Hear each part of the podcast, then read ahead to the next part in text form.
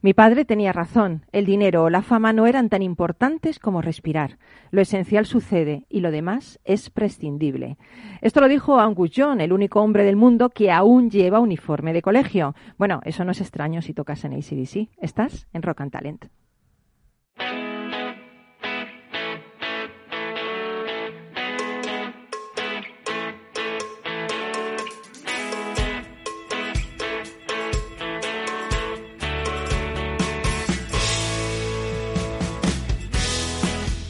Capital Radio, Rock and Talent, con Paloma Orozco.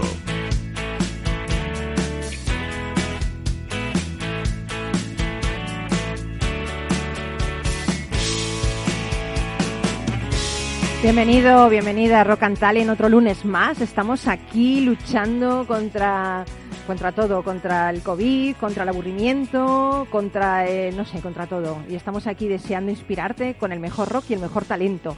Quería contarte que hoy me he enterado que ya hay dos bandas de heavy metal que han elegido el maldito virus como nombre, COVID-19. La verdad es que a mí no me extraña mucho porque en el mundo del metal encontramos muchas bandas con nombres de enfermedades como Cataract, Leprosy, Pestilence o Black Death. La primera banda en utilizar el nombre de COVID-19 está en Brasil y su estilo brutal. La portada de su disco está adornada con familias con máscaras de gas. Todos los títulos de las canciones aluden a esta pandemia que nos ha tocado vivir. Eh, pues por ejemplo, Nadie estaba preparado, El caos comienza, A quién elegimos para vivir o Mantente lejos. Vamos, un disco de lo más positivo, como ves. La segunda proviene de Rusia y, el, el artífice de todo esto es Alex Eceptrone, que es el fundador y además se ocupa de tocar todos los instrumentos y hacer las voces. Vamos, que es el hombre orquesta ruso. Bueno, pues yo he escuchado a los dos grupos y os aseguro, os aseguro que dan más miedo que el propio coronavirus directamente. Bueno, no sé si entre tus planes está formar un grupo de heavy metal, pero si has escrito un libro y no sabes qué hacer para publicarlo, pero publicarlo con calidad y hacer que llegue hasta los Inuit del Polo Norte, o si quieres tener como profe de escritura al mismísimo Stephen King, o tienes una idea y no sabes cómo ponerla en marcha, pues no te pierdas hoy Rock and Talent porque hablaremos de estos tres temas con tres, bueno, en este caso cuatro super expertos. Empezando por Bárbara Antón y Alejandro Paz, que son fundadores de Bade Books, una agencia de servicios editoriales que viene a revolucionar el mundo de la edición digital y que se centra en el escritor independiente. Qué bien suena esto. bueno, quitar la mascarilla, por favor, así que si no nos oímos. a ver, Bárbara, que, buenos días, digo. Buenos días. Alejandro, buenos días. Buenos días. ¿Venís de Alicante? De Alicante. Ahora mismito. Ahora mismito. Bien, en el tren, ¿no? Todo bien. Sí. Bueno, tenéis el, el propósito de inspirar a todos los escritores que quieran ver publicada su obra hoy, ¿no? Así es. Y nos vais a explicar, ¿no? Lo que tú quieras. Y además os, os acabáis de casar el 5 de septiembre. Hace nadita. Sí. Vamos, madre mía, y se- así se fue de felices y de contentos, ¿no? El amor es lo que tiene, ¿no? Sí, la verdad que sí. Bueno, y luego tenemos a Alicia Verdasco, que es directora de Mañana, la mayor plataforma de innovación social y sostenibilidad de nuestro país. Bueno, pues Alicia nos va a hablar de Mañana Labs, un encuentro digital de emprendimiento que se va a celebrar este fin de semana. ¿Qué tal, Alicia? Buenos días. Hola, buenos días. Un ¿Qué placer tal? estar aquí contigo. Bueno, ¿qué cosas hacéis en, en Mañana? Ya luego nos vas a contar todo, ¿eh? Claro, claro, al detalle. Bueno, y luego Carlos Pucha Gibela, eh, el hombre de los mil libros diarios, no, de los mil libros diarios, no, del No, libro no, no. diario, sería No un libro diario casi, de bookideasblog.com. Hoy nos va a presentar un libro que yo tengo unas ganas increíbles de, de que hables de él, que es Mientras escribo de Stephen King. Sí, es un libro totalmente diferente a lo que suelen ser las novelas de Stephen King, pero luego, luego lo, lo comentamos en detalle. Pero una cosa es que la mayor novela de este hombre es su vida, es increíble. Sí, es cierto, es cierto, es verdad. ¿eh? Es unas experiencias que yo creo que van a inspirar a mucha gente. Oye, y es verdad, nada, adelanto un poco porque es que me, me parece un tema. Es verdad que a principios de los 90 Stephen King formó parte de un grupo de rock con mayoría de escritores que se llamaba los Rock, los rock Bottom Raymonders. Así es, así es. Una de las no aficiones desconocidas de este ¿En escritor. sí. serio? Madre mía, madre mía. Eh, da un poquito de miedo también el hombre. ¿eh? da un poquito de miedo. Bueno, pues si no te quieres perder nada de esto y quieres estar al tanto de todo lo que vamos a contar, pues lo que tienes que hacer es seguir con el duende, que es el que elige toda esta maravillosa música, y con nosotros aquí en Rock and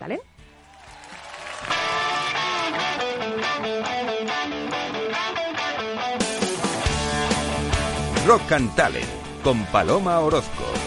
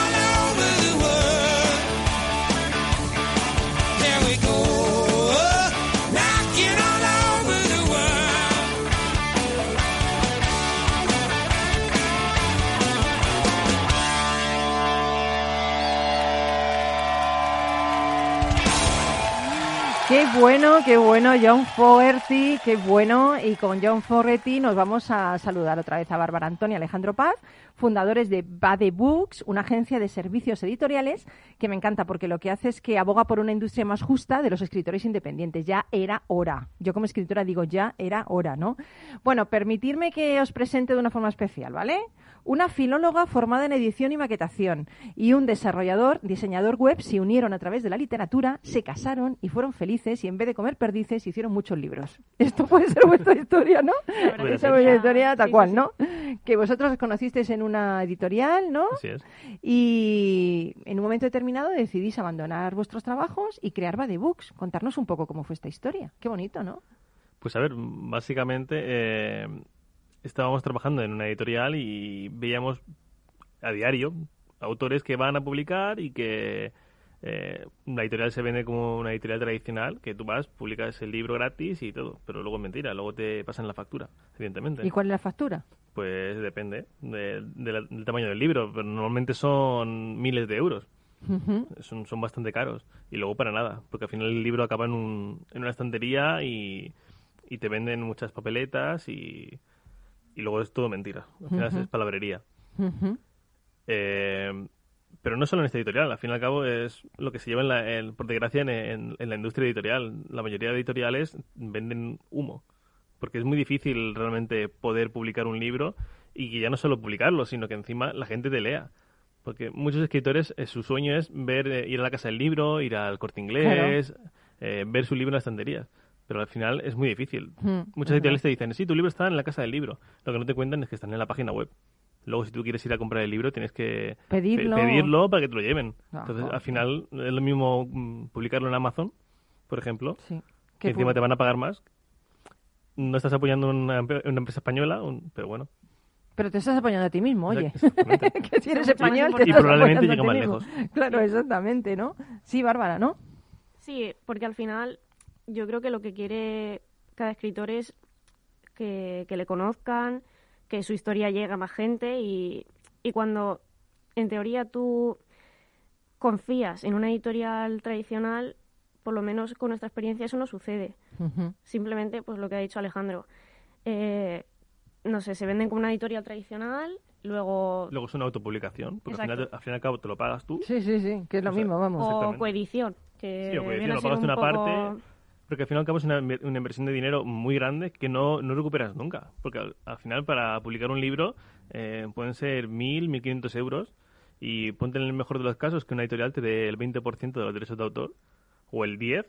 El 20 es- sería una locura, el 10%. El 20 es por ejemplo. imposible. El 10% en el mejor de los casos en la versión de papel y para recuperarlo tienes que vender 1.500 libros. Madre mía. Bueno, 1.500 libros, sí, más o menos. Esto nadie se lo plantea cuando Teniendo, pues, escribe. teniendo en cuenta que si tu libro se vende a 19, a 19, 15 euros, que son precios mm, bastante altos, teniendo en cuenta que la mayoría publican en tapa blanda, que ni siquiera es Ujú. tapa dura. Ya, que ya. muchas editoriales ni, ni lo ofrecen. Ya, ya, ya. Madre mía. Oye, y, y entonces el escritor se debe sentir un poco frustrado ante este panorama en España, ¿no? Porque yo creo que las editoriales ya no apuestan por nuevos valores, ya no, no se arriesgan, ¿no? Como antes a lo mejor en otro momento de, no sé, no se deben sentir pues un poquito frustrados y negativa tras negativa, ¿no? Porque el hecho de que tú mandes tu libro y de repente eh, te digan muchísimos que no. Bueno, ¿cuántos escritores? Me ha- eh, incluso Stephen King ha mandado sus libros y les han di- bueno, la de Harry Potter, ¿no? Eh, También, sí. exactamente. eh, y mandaron sus libros y sus libros y sus libros. Luego han sido éxitos mundiales, pero al principio nadie apostaba por ellos. O sea, si hubieran quedado con lo que dice la editorial, jamás hubieran publicado un libro, ni hubieran sido bestseller, ni hubieran triunfado, ¿no? Y eso las editoriales que tienen un departamento de valoración, que muchas de ellas ni lo tienen. Directamente es el que me entre, le mando un presupuesto y si paga, pues se publica. O sea, ya no hay ni un filtro ni nada. Madre mía. diga que tu obra es Y buena. entiendo que esta- estabais ahí en la editorial, no vamos a decir nombre, no, pero estabais ahí como un poco frustrados. De repente Bárbara entra con la música de psicosis, tú te vuelves porque te encanta el cine y dices, esto es Así una es. señal de los dioses. Más o menos, sí. Fue más o menos así. y entonces os casáis el 5 de septiembre, teníais la boda para mayo, pero os casáis ahora en septiembre Sí. por el tema de la COVID, y, y montáis Va de Books, ¿no? Sí. ¿Y cómo, cómo ayudáis? ¿Cómo ayudáis a, a- a, mm, que el escritor pueda publicar con vosotros? ¿Le- ¿Estáis presentes en todo el proceso? ¿Cómo, cómo es con vosotros? En nuestro proceso es muy sencillo. Es simplemente tener al autor en contacto mm, con cada, con cada servicio, ya sea con la corrección, con la maquetación de su libro, con el diseño de portada. La opinión de- de- del autor, al fin y al cabo, es, es la base, porque es, es su libro. Nosotros simplemente somos las personas que nos encargamos de hacerlo y ya está. Ujú. Entonces nosotros le, asesoramos, le, ofrecemos ya no los servicios que, que él quiera, sino los que realmente necesite. Porque a lo mejor su libro eh, está muy bien escrito y en la corrección de estilo no es necesaria. O a lo mejor el autor dice, "Mm, corrígeme el estilo porque no sé muy bien cómo formar la- las frases y a ver si me podéis ayudar.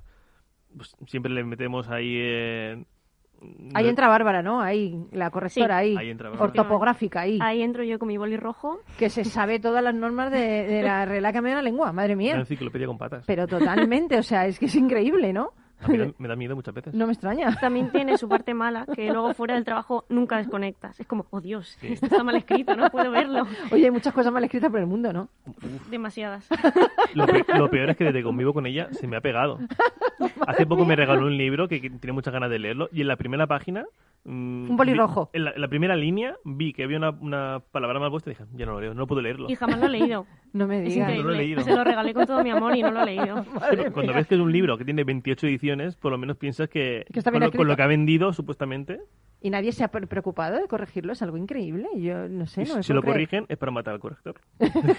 No, y, y realmente también sucede con libros que ahora mismo están en auge, que tienen muchas ediciones y, y se siguen repitiendo los errores. De editoriales grandes, no, no editoriales pequeñitas de 10 personas. Al fin y al cabo, con la corrección siempre mm, se pueden colar, colar, eh, algu- algunos errores. Por eso se hacen revisiones, se hacen reediciones.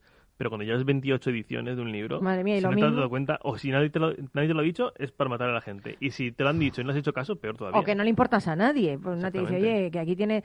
Pero, pero fíjate, yo pienso que, que siempre es muy válido que una persona te corrija. Porque tú se te puede pasar. Tú eres tu historia, lo has leído mil veces, tú ves otras cosas, ¿no? Pero quizá para detectar el fallo no eres tú el que lo tiene que detectar, sino una tercera persona que lo lee desde, a- desde afuera, ¿no? Desde atrás, como yo digo. Al final, Sí, alguien objetivo. Claro, al final el Eh, corrector va a ser el lector más honesto Claro. que va a ver con tu libro. exactamente. Tus amigos muchas veces te van a decir qué bueno que es, aunque sepan que, que no vale tu libro. Y la gente que mm, te quiere publicar el libro puede ser que te diga que es muy bueno simplemente porque les pagues. Claro. Pero un corrector te va a decir, no, no, esto no, está esto mal. está mal y punto. Y, Y punto, tienes que claro. ser humilde para saber que no eh, lo puedes hacer perfecto.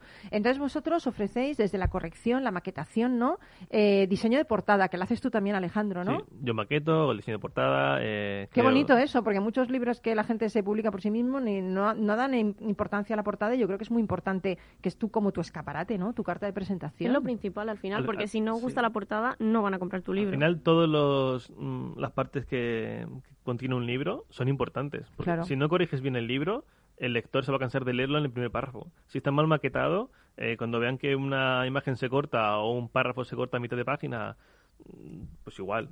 Si una portada no te llama la atención, no vas a comprar el libro. Claro. Al final ahí en- entra todo. ¿Y qué recomendáis? Eh, ¿Recomendáis la edición digital? ¿Subirla a plataformas como eh, Google, Amazon?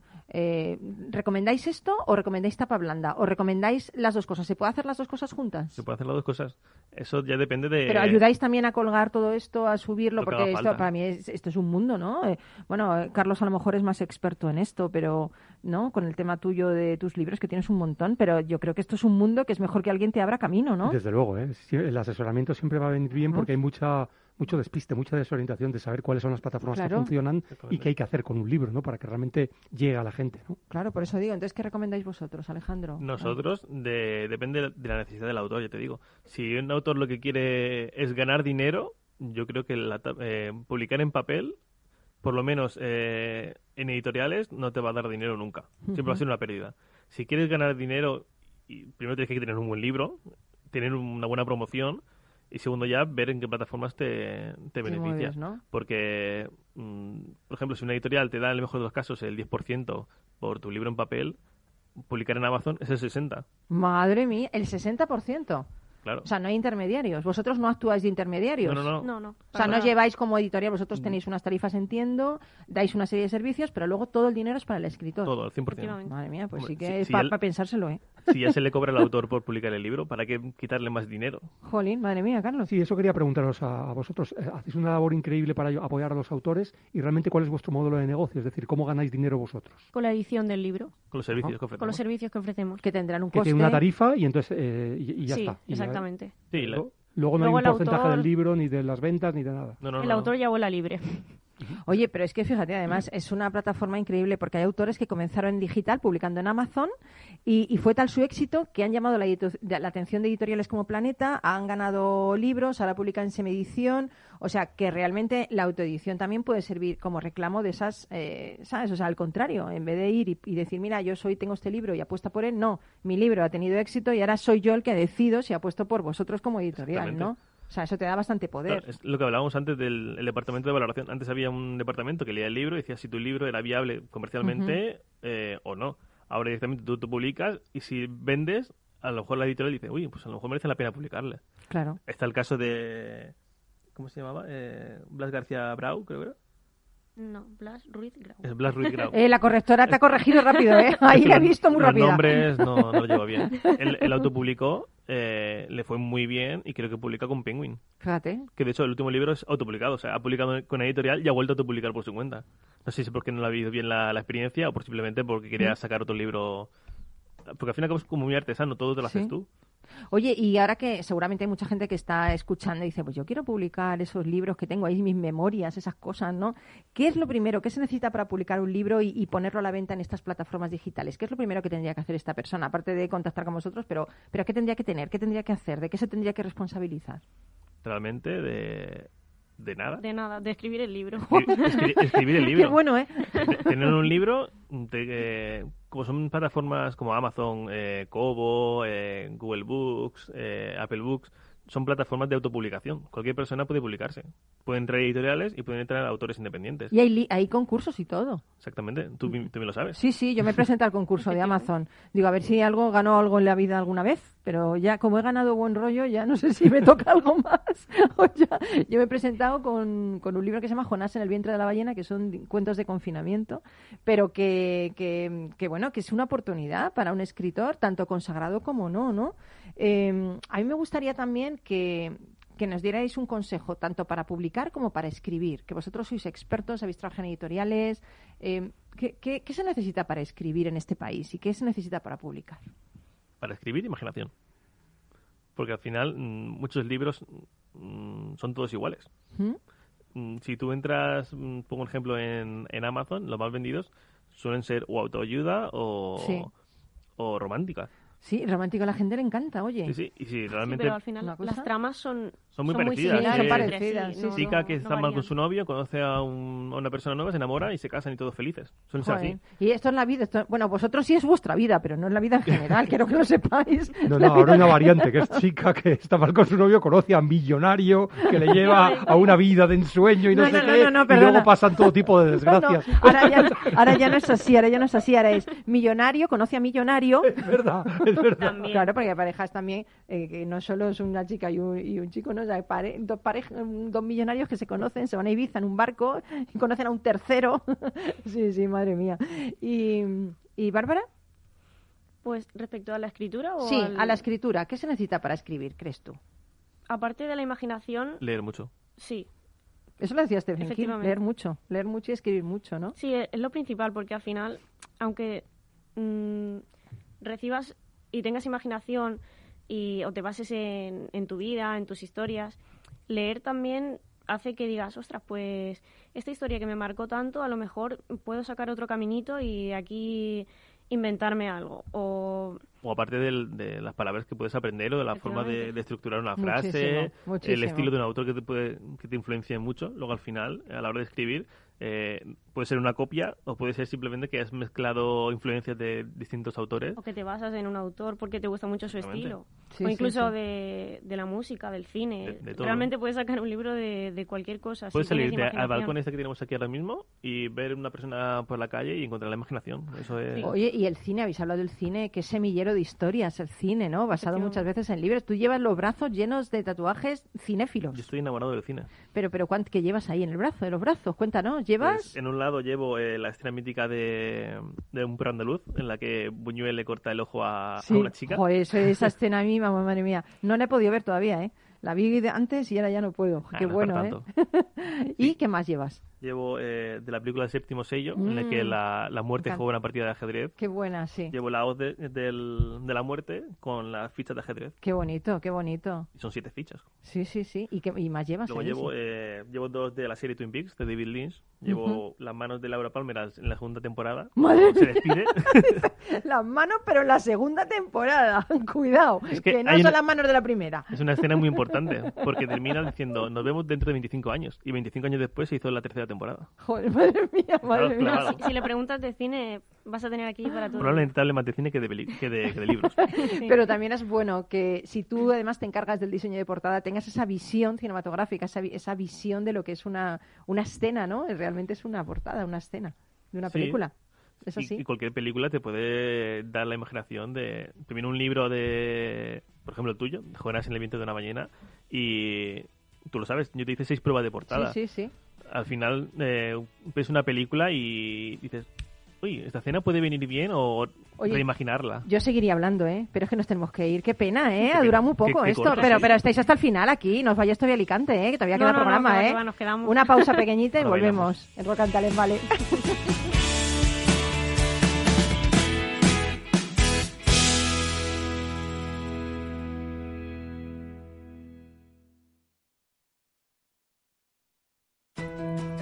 En el balance nos preocupamos por nuestros hijos, por su vinculación con el mundo de Internet y las redes sociales, y analizamos sus riesgos de la mano de Pilar Rodríguez en Familias Enredadas, todos los lunes a las ocho y media de la tarde en el balance, Capital Radio. Capital Radio. Si te gusta la cocina gallega de siempre, en el Mesón Gallego 1 y el Mesón Gallego 2 encontrarás los mejores pescados y mariscos de las costas junto a recetas de la Galicia interior, además de las carnes de Sanabria y los mejores embutidos de Zamora y nuestra terraza. Te esperamos en la calle Muller 35, teléfono 91 579 3623 y en la Plaza de la Remonta 13, teléfono 91 579 0769. Una recomendación del programa gastronómico Mesa y Descanso. Gráficas Naciones. Más de 50 años de experiencia en el sector de las artes gráficas. Apostamos por la última tecnología tanto en impresión offset como en digital y gran formato. Realizamos todo tipo de impresión. Tarjetas de visita, folletos, libros, vinilos, decoración y montaje de stands. Más información en el 91 629 2145 o en gráficasnaciones.es.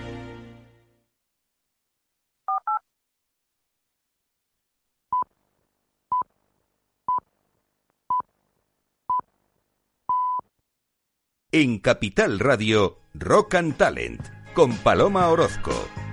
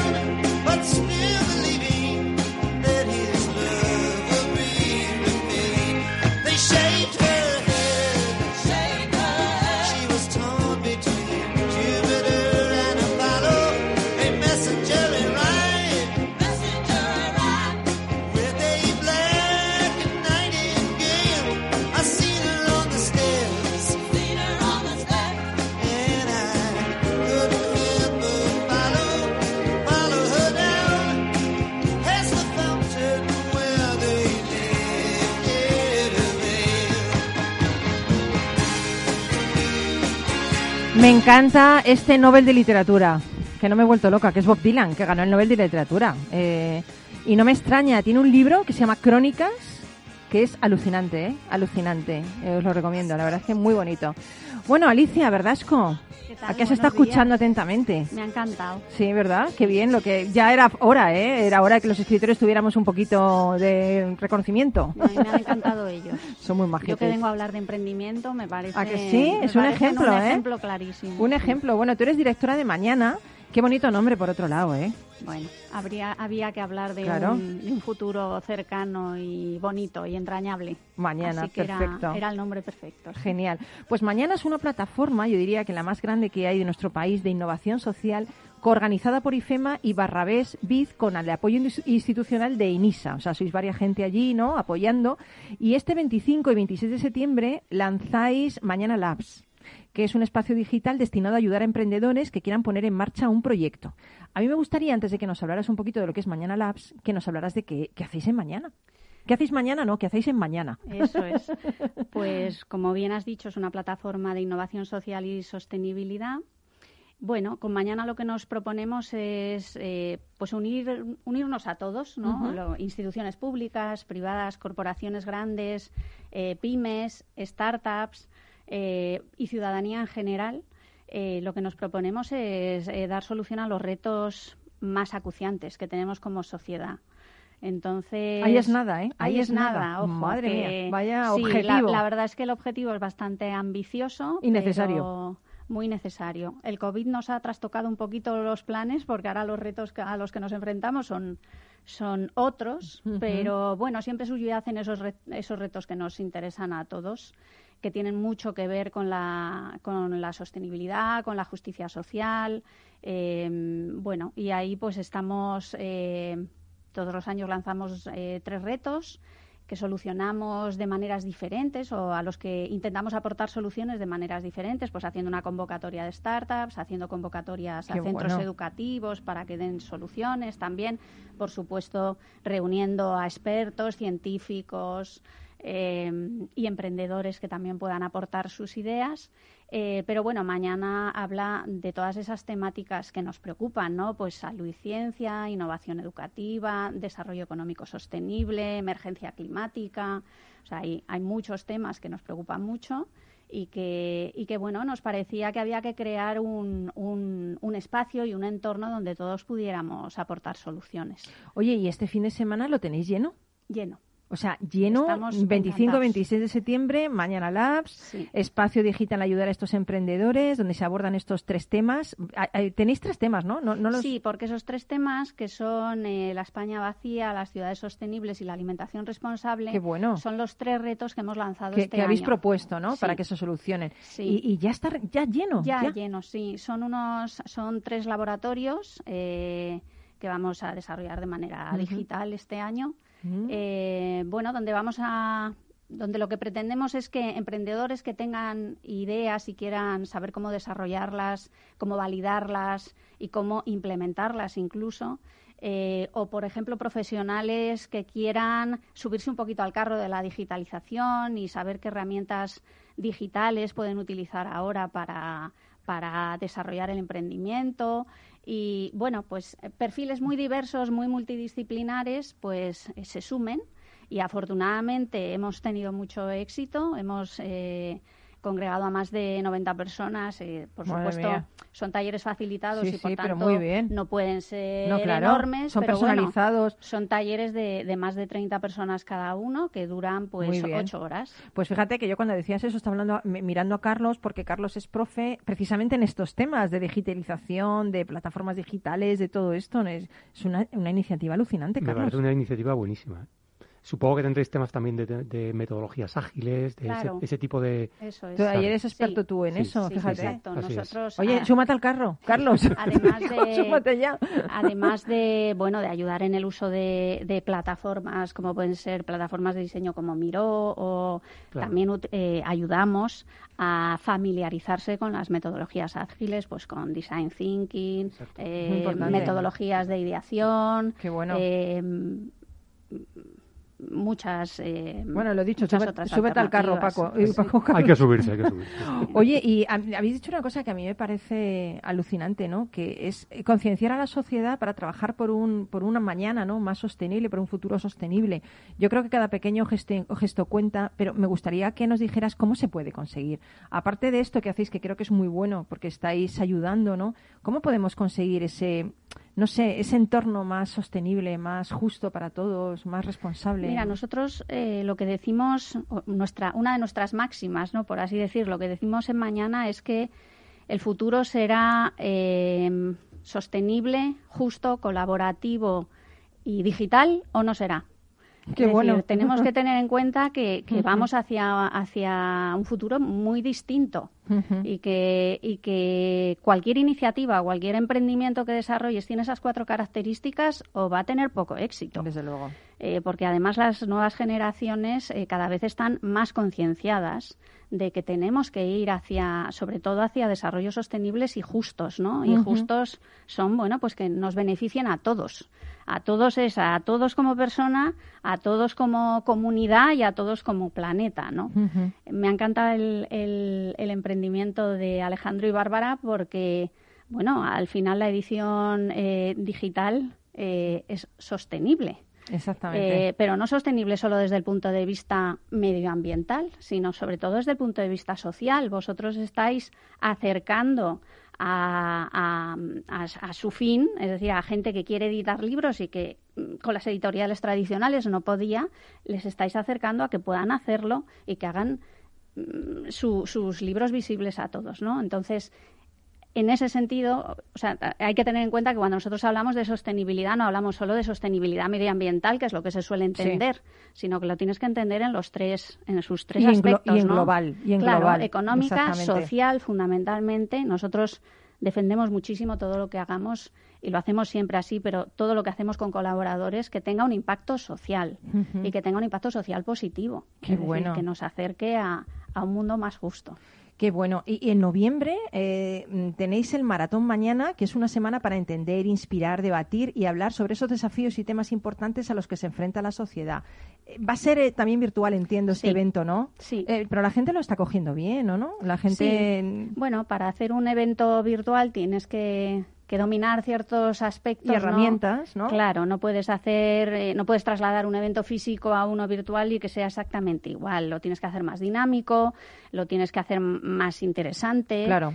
Y sí, va, va a ser una semana solo por las tardes que vamos a hablar de, de tres grandes retos, que, o sea, cinco grandes temáticas. Aparte de los tres grandes retos de los que os he hablado, que vamos a tratar en los Mañana Labs, además tenemos, bueno, mm, conferencias, ponencias y, y formación sobre cinco grandes temas que son los que os he comentado de desarrollo económico sostenible, innovación educativa, emergencia climática, salud y ciencia y cohesión social, importantísimo. Cohesión social, además, con todo el tema de COVID, se ha puesto muy de manifiesto que Sí. es muy necesario, que muchas iniciativas sociales han desarrollado grandes proyectos Desde luego. y, y ese es un tema que nos gusta mucho y que, que vamos a tratar en profundidad. Pues oye, madre mía, lo que hacéis, Alicia, te admiro, ¿eh? Qué bueno, porque estáis cambiando el mundo en cierta medida, ¿no? Eh, y bueno, ponemos nuestro granito de arena. Para, para que haya un mañana. Es que esto es así, para que haya un mañana, porque si no, no va a haber, si no nos concienciamos de esto. Eso Pues es. yo te deseo todo el éxito del mundo en Mañana Labs y en el Maratón Mañana. Y vamos, pero no lo necesitáis porque ya lo tenéis copado, vamos, ya está. Está ya toda la gente ahí, está en el hervidero ya eh, deseando empezar.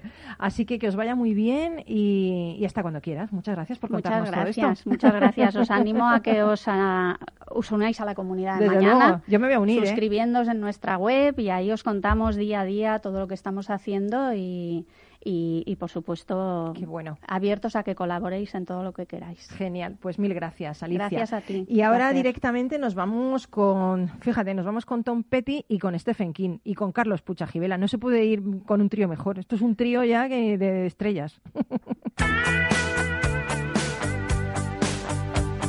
En Capital Radio, Rock and Talent, con Paloma Orozco.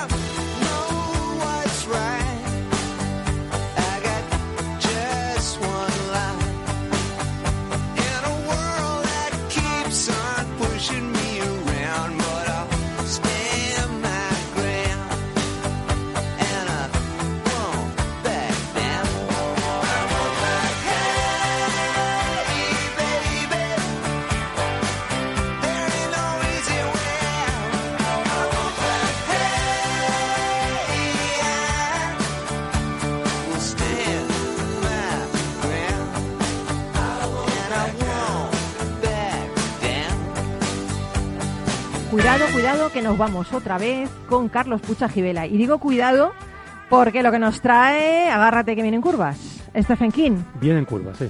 mientras escribe. No, mientras escribo. Ah, mientras escribo, claro. Sí, sí. Dije yo, como digo, mientras escribe el otro. Yo no, porque no estoy No, escribiendo no, ahora. se refiere a él mismo, claro.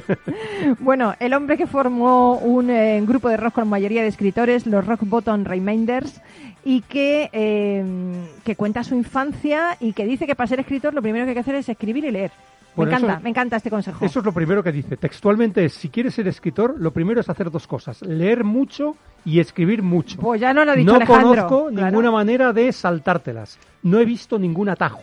Eso es lo que dice, eh, eh, fí- fíjate. Y luego dice otras cosas. Dice que se aprende a escribir leyendo y más leyendo prosa mala que buena. ¿Mala por qué? Lo dice así. Dice que, Madre que mía. cuando lee, como, como, como hay más prosa mala que buena, pues al final Es lo que no hay que escribir. Claro, ¿Qué ¿sabes lo que Alejandro no hay que no te he escribir, oído? Así sabes lo que no hay que escribir. Así sabe lo que no hay que escribir. claro. Bueno, él, es- él está en contra totalmente de los cursos para escritores. Él dice que ha aprendido todo leyendo y siendo de forma autodidacta. No sé si esa es la única vía, pero desde luego es la suya. ¿no? Y en, el- en este libro cuenta una historia, lo, entrete- lo entre- o sea, en- entreteje con su propia historia como escritor. A él le costó mucho que publicaran su primer libro, como antes has dicho, y de hecho fue gracias al apoyo de su mujer que creyó siempre en él y al final pudo publicar el primer libro que fue Carrie, si no recuerdo mal, ¿eh? Que luego fue una película basada en el libro. Pero ¿no? Carrie, fíjate, me pareció, para esa época, me pareció una bomba, ¿eh? Sí, una era muy bomba, innovador. Era disruptivo Eh, total. sí, era- era muy innovador, Por ¿eh? el tema y por todo, me parecía como algo que tocaba un tema Sí. como tabú de antes. ¿no? Sí, sí. Y bueno, y lo que hace es que cuenta una historia en la cual, mientras estaba escribiendo el libro, mientras escribo, en el año 1999, él tuvo un accidente en el cual casi pierde la vida. Madre mía. Y entonces cuenta un poco sus sentimientos, sus sensaciones en, eh, envueltas con su vida de escritor, ¿no? Y qué es lo que sintió, qué es lo que pensó y cómo hizo una revisión de, De su toda vida. su vida. Pero volviendo a los consejos para las personas que quieran arrancarse a escribir o que ya estén escribiendo y quieran mejorar, eh, él dice otras cosas. Dice, por ejemplo, que la primera redacción de un libro no debe llevar más de tres meses, pues si no la, la historia queda distante al escritor. Es curioso, ¿eh? Yo no sé, tú que has escrito mucho, Paloma, yo no sé si esto lo has hecho o no, pero él, él, eh, da ese consejo, ¿eh? No, no, pero es un consejo bueno. eh, no- eh, a ver, porque yo cuando escribo, y es una novela de 400 páginas, eh, tengo que meterme otra vez. O sea, si lo dejo un tiempo, exacto. necesito meterme otra vez. Y me cuesta meterme, y luego ya no me cuesta. Pero me cuesta otra vez es. en la historia, Alejandro, ¿no? Eso le pasaba también a, a Ingmar Bergman, el director de cine sueco, que en, en los años de 57-58 hizo cuatro películas, dos obras de teatro y creo que, que Joder. montó varias películas. Eso en un año. Madre mía. Es una Sí, es el, perio- el periodo de explosión creativa que se llama, que muchos, tú, autores lo Carlos. tienen, Madre mía, efectivamente. como ¿eh? tú, Carlos. Bueno, él dice que él suele escribir 2.000 palabras al día, que son 10 hojas, aunque Madre mía, recomienda 10 hojas. como mínimo hacer 1.000, 1.000 al día y escribir 6 de 7 días a la semana. o sea, mientras esos tres, esos tres meses que él, que él habla, ¿eh? para escribir un libro. Y luego habla de, bueno, un lugar de escritura donde, donde puedas cerrar la puerta para dejar claro al mundo de que, que estás trabajando, que estás escribiendo y que es conveniente que no te molesten, porque si no vas a perder la concentración, ¿no? Em, ¿Qué más dice? Revisiones. Él dice que recomienda hacer tres revisiones. Entonces él escribe el libro, luego lo deja seis semanas pasando olímpicamente del libro, sin pensar en el libro y sin enseñárselo a nadie. Al cabo de seis semanas lo relee buscando fallos. Y se lo manda, buscando- se lo manda Bárbara. Ahí no lo pone. no, y lo que hace es enviárselo a amigos suyos, a gente, a gente en la que confía. Aunque la opinión de la que más se fía es de la de su mujer. Toma ya. O sea, y encima ese- enamorado. es lo- me- ha ganado, me ha ganado. Encima No, enamorado. no, me ha ganado, realmente, el hombre eh, eh, habla de esto. Y luego ya la última revisión es la que ya la hacen los profesionales. ¿no? Pero él dice que la segunda versión debería ser el libro original menos como mínimo el 10%. O sea, recortando extensión y recortando eh, palabras, Mm, párrafos o, una parte del libro. Siempre dice que Una para, criba, una criba. Sí, para pulir el libro siempre hay que ir a ir de más a menos, no de menos a más. Joder, estoy haciendo mal todo. No escribo las 10 páginas, no voy de menos a menos. Qué horror. Sí, por eso no estoy triunfando. Ya sé yo que algo me pasa.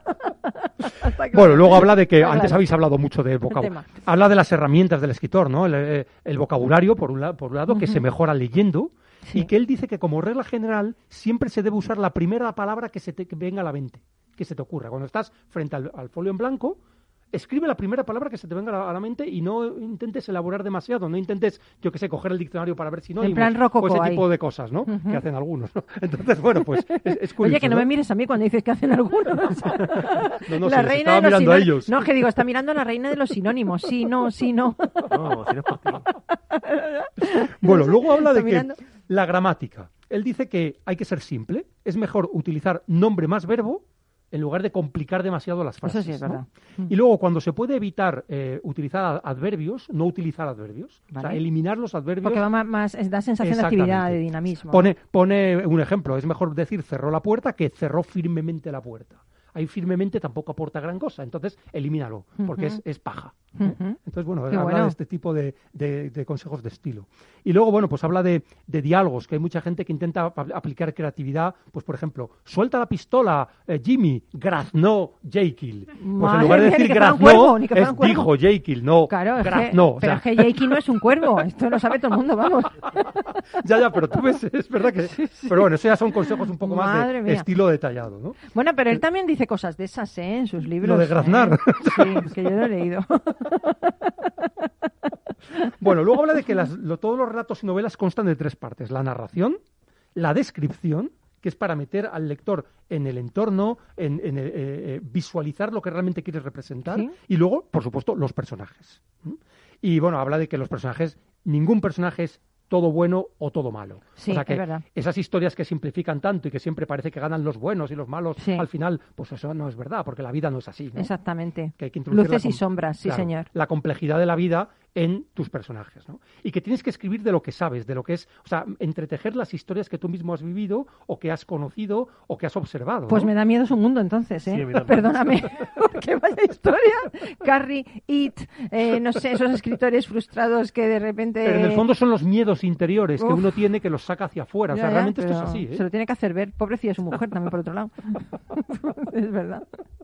A mí me ha, me ha sorprendido mucho este libro porque Yo claro, lo voy a Stephen leer, ¿eh? King, la, la imagen que tenemos todos es el, el digamos, el, el maestro del suspense, las historias de terror, todo este tipo de cosas. Pero realmente este libro va de ayudar No, a y las se, y personas se le que ve con técnica, ¿eh? Ahí. Sí, sí, sí, sí, sí, sí, o sea, sabe lo que dice, ¿eh? Y, y- y, bueno, yo creo que es un, es un autor realmente interesante. ¿eh? Pero ahora me explico porque tú tienes tanto éxito con tus libros. Claro, tú estás todo el rato leyendo cómo mejorar, cómo escribir mejor, aprender de Stephen King, aprender de todo el mundo y entonces te sale bien.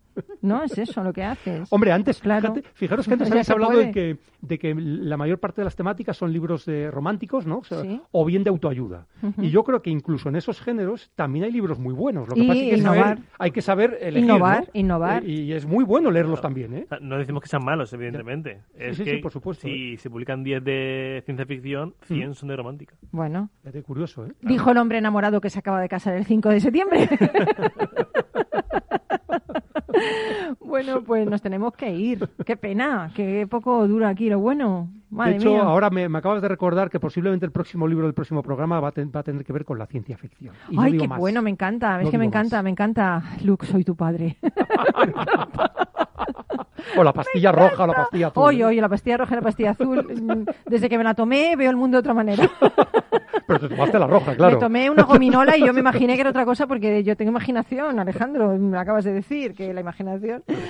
Bueno, pues nos vamos. eh, eh, Sí, mientras escribo, Stephen King, recomendado para cualquier persona que quiera iniciarse en el, en el arte de la escritura o bien que quiera mejorar. Sí, sí, yo me lo voy a comprar ya, nada más que salga de aquí, así como en digital, además, para que el autor tenga más dinero. Y luego, y luego llamáis a Bárbara y Alejandro para Exacto. poder, para poder eh, hacer realidad el proyecto del Sí, libro. sí. ¿eh? También te digo que no creo que Ste- Stephen King cobre poco. Sí, nada, por eso, por eso, por eso. Pero ya que me comparo, digo, voy a compararme con uno así un poco, ¿no? Que- Bueno, pues, eh, ¿os gusta Cat Stevens? Sí, por supuesto. ¿Sí? ¿Os gusta? Eh, lo he dicho, he dicho antes lo de Lucas y tu padre porque la canción se llama Padre e Hijo. Entonces venía al hilo. Lo que pasa es que como no sabéis, pues habéis reído por quedar bien, pero venía a cuento de lo que viene ahora. Así que nos vamos con Cat Steven y una historia que, bueno, yo creo que os va a inspirar mucho.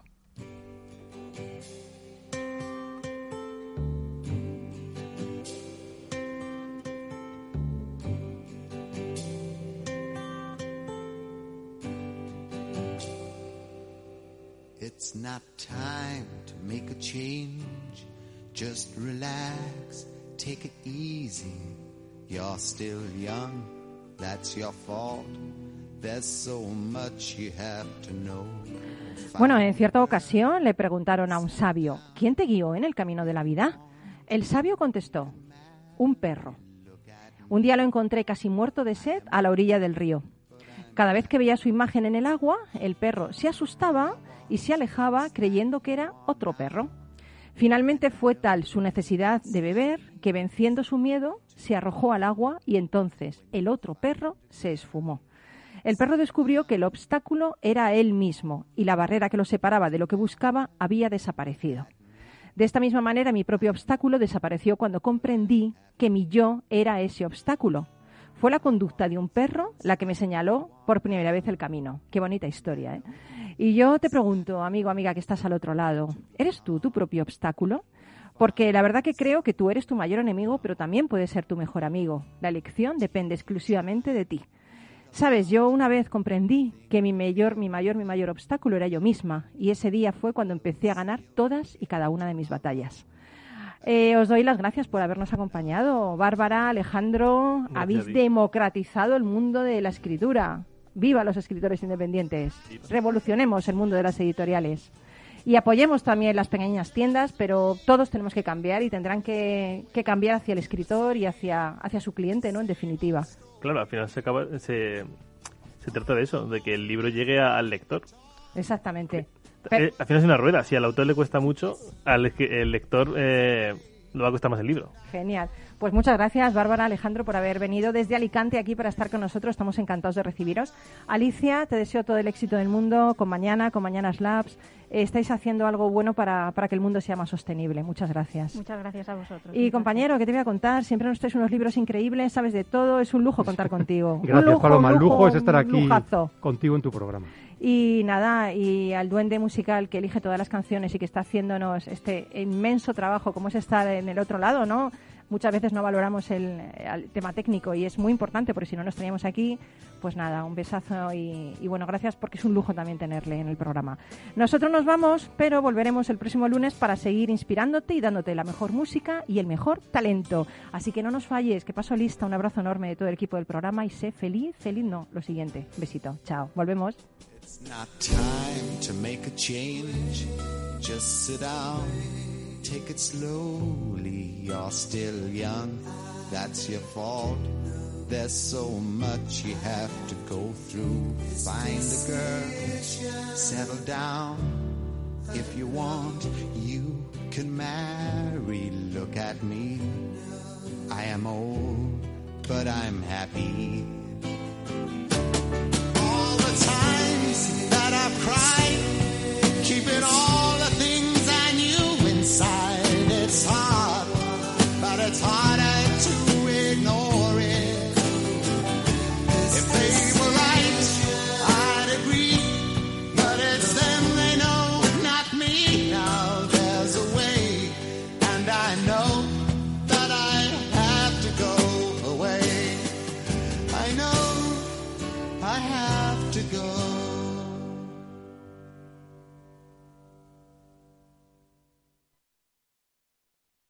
soy Leopoldo Abadía, autor de La Crisis Ninja y quiero hablaros de lo normal. Lo normal es que cuando inviertas tus ahorros nadie deje los mejores productos de inversión para otros que tienen más dinero. Con Finanbest puedes invertir como lo hacen los grandes patrimonios, accediendo a los mejores productos de inversión. Entra en finanbest.com y descubre que lo normal es extraordinario. Lo normal es Finanbest.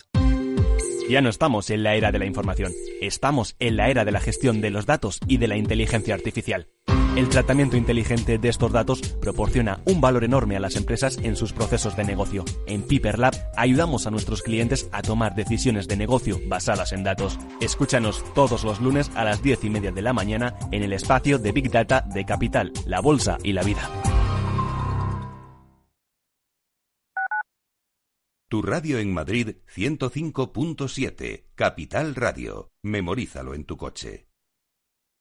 Disfruta de la mejor cocina gallega en Montes de Galicia. Todo un clásico moderno en el barrio de Salamanca. Disfruta de la variada dieta atlántica, de las mejores carnes y pescados tratados con respeto y transparencia y regados con una de las mejores bodegas de la zona. En grupo, en familia o en pareja, Montes de Galicia te ofrece el espacio perfecto en cada ocasión. Capital Radio existe para ayudar a las personas a formarse y conocer la verdad de la economía. Los valores que Capital Radio defiende son la verdad, la libertad y la responsabilidad. Capital Radio es una empresa independiente que no se identifica con ideologías políticas. Capital Radio está aquí para ayudar a las empresas a comunicar cómo crean valor. Capital Radio apuesta por empresas sostenibles, transparentes y comprometidas con la sociedad. ¿Y tú? ¿También quieres trabajar por un mundo mejor? Aquí tienes tu sintonía. Capital Radio, con la gente que aporta y no se aparta.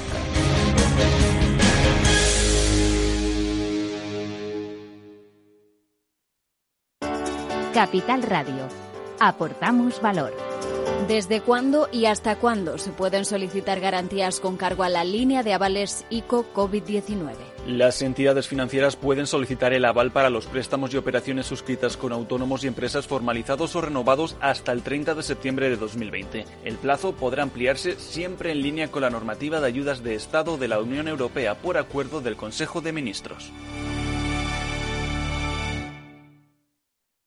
Capital Radio, la genuina radio económica.